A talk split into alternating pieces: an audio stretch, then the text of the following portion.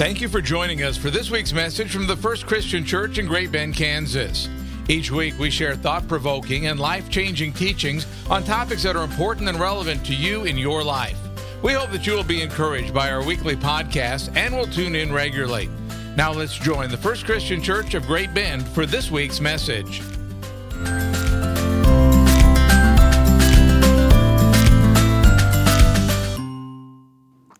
Good morning, everybody. I am so glad that you are here with us, choosing to spend part of this long weekend with us. So, thank you for coming today. When I think of Labor Day, I am filled with many memories of family gatherings, years of watching and participating in the Hoisington Labor Day Parade. That's what we do around here. Carnival rides, being way too hot and never understanding why the pools were closed already. But as I got older, began teaching, became a mom, Labor Day became that day to catch my breath. The first break after an exhausting rush to get back into school mode. And to be honest, I never really thought about why we have Labor Day. It was just always a celebration.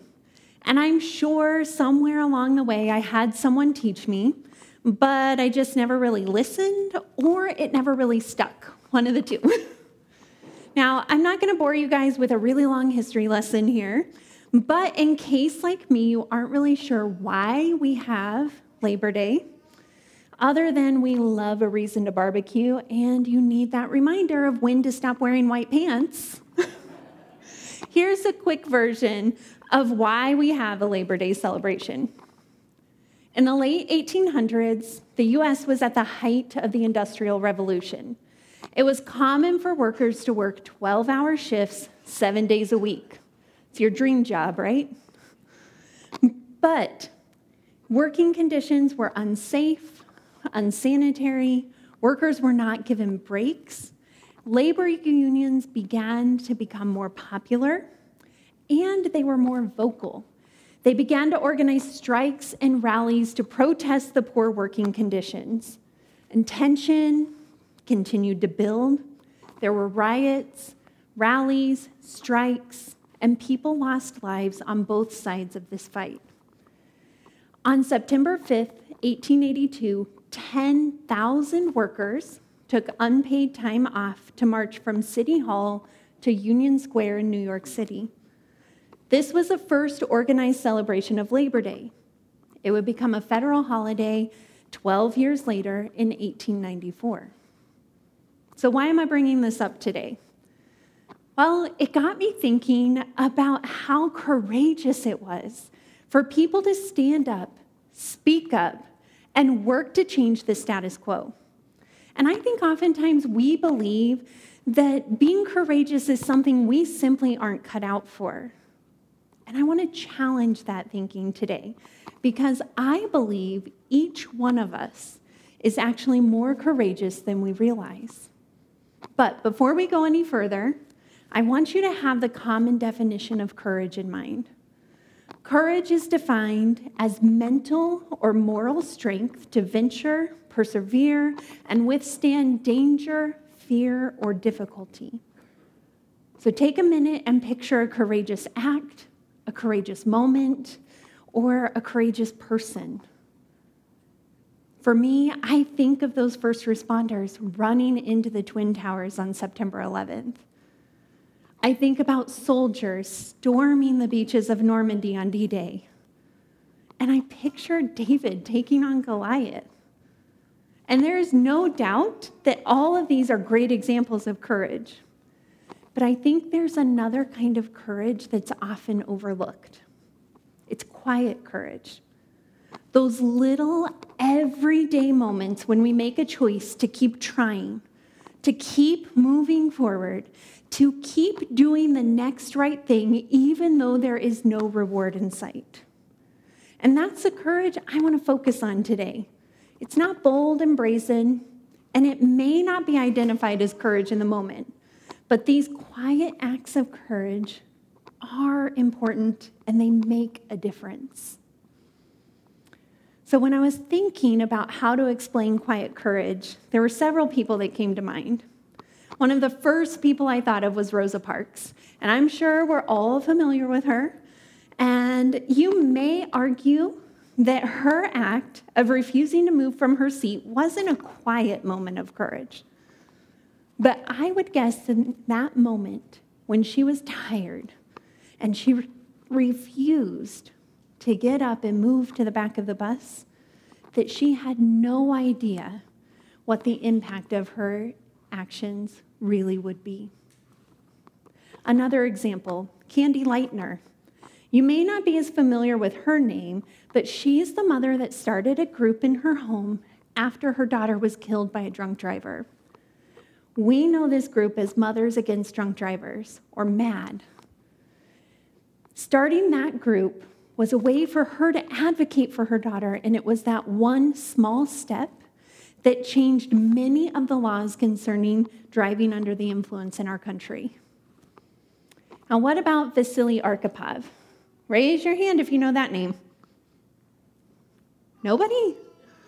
Oh, well, apparently nobody knows this name, but this man alone stopped a Soviet submarine from launching a nuclear torpedo during the Cuban Missile Crisis. The submarine had been spotted by the US Navy, and the Navy was dropping depth charges all around them in an attempt to get them to surface. The captain of the Soviet submarine wanted to launch a nuclear missile, insisting that the Cold War had begun. But he needed the approval of the two other officers on board. He had the approval of one, but Vasily stood firm and said no. He wouldn't give his approval. And in fact, he persuaded that captain to surface, which eventually led the sub to turning around and heading back to Russia. Had Arkhipov not had the courage to say no, they would have launched a nuclear weapon that had the potential to have an impact similar to Hiroshima. He changed the world by saying no, and many could argue that he saved it. Now, how about a single mom who decided to finish a novel she'd been outlining for five years? She alone changed the lives of readers everywhere when her first novel was published in 1997 Harry Potter and the Sorcerer's Stone. So, this mom, trying to figure out how she would pay the bills, most likely didn't expect to enthrall readers all over the world and influence generations of kids and adults. Yet that's exactly what J.K. Rowling did. So we should remember these people and their courage, but more than that, I want you to remember that they were or are just ordinary people. They are people that decided to make a choice a choice to stand up, a choice to keep going, a choice to do what they believe in. Just one choice. And that one choice, in hindsight, ended up being an act of quiet courage. So, what about quiet courage in the Bible? Where do we notice those acts? Maybe you're like me and you just hadn't thought about it much. I mean, it's easy to pick out the bold, courageous acts in the Bible, but where are those quiet moments? Before we jump, I'm going to bring up your nerd factor just a little. So tuck this away in your brain. Be strong and courageous is repeated at least 10 times in the scriptures. Take courage is used another five times. Fear not is used around 33 times in the Old and New Testament. And then there are the phrases do not fear and do not be afraid that are used as well. So courage feels like something we need to take note of. But perhaps we need to look deeper than those big heroic acts. Maybe we've overlooked the quiet courage of some in the Bible, those like the midwives Shiphrah and Puah. Now, if you're scratching your head, wondering who these women are, don't worry. Exodus 1 16 through 19 tells us that they were the midwives to the Hebrew women who defied the Pharaoh's orders and did not kill the Hebrew baby boys that were born. They decided to take a stand against the Pharaoh because they feared God. And when they were questioned by Pharaoh, they simply said that the Hebrew women were not like other women, that they gave birth before the midwives could arrive to help. But I think their courage actually goes deeper. You see, these women are midwives to all people, not just their people. And if Shiphrah and Puah were following the Pharaoh, their leader, they should hate the Hebrew women and fear them as their enemies. That, that's what the Pharaoh wanted his people to believe. And they should not want to help them at all. But their courage goes deeper. And even though they are perceived enemies, the midwives continue to help because they fear God and are willing to help those in need no matter the circumstance. So, when was the last time you helped someone that you don't agree with? When have you loved someone who believes differently than you? When have you chosen to reach out when you really wanted to pull yourself further away? Those moments are moments of quiet courage. And take a moment to reflect on the stories you know from the Bible.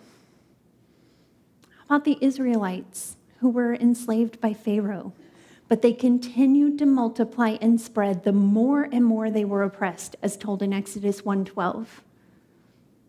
What about Hannah? In 1 Samuel chapter 1, we are told she was ridiculed, looked down upon, accused of being drunk while praying, and that she waited many, many years for a child.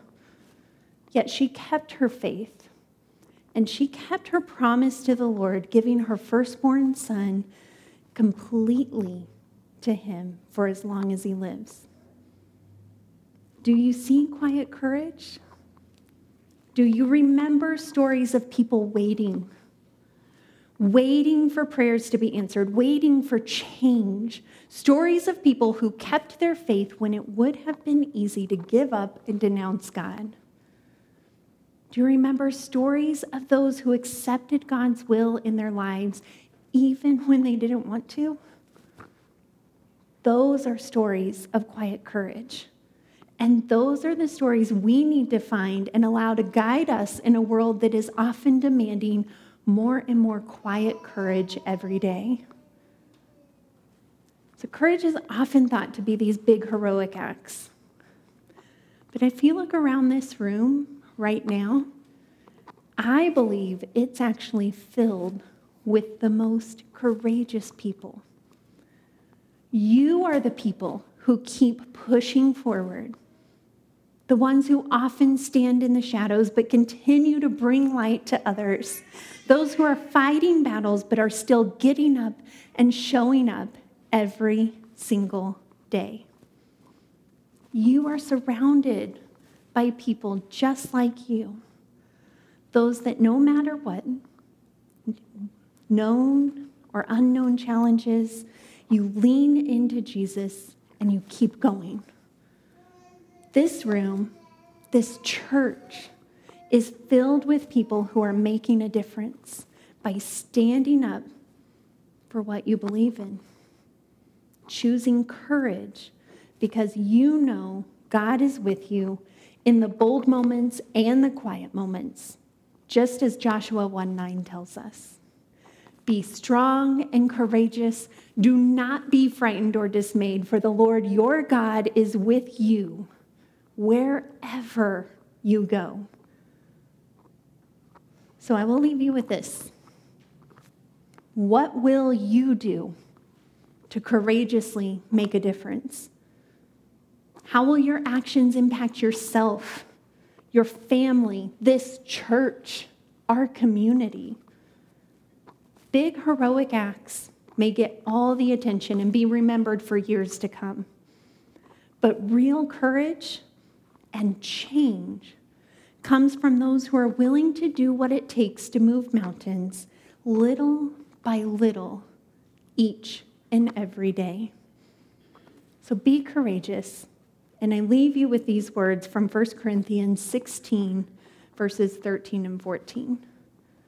Keep alert, stand firm in your faith, be courageous, be strong, and let all that you do be done in love. Let us pray. God, today we come to you knowing that you put us here for a reason, knowing that we are called to be your hands and feet.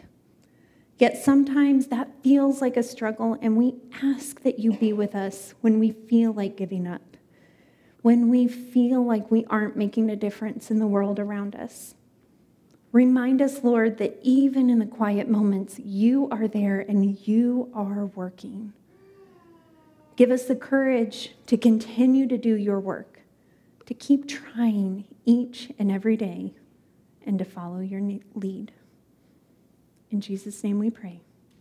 Amen.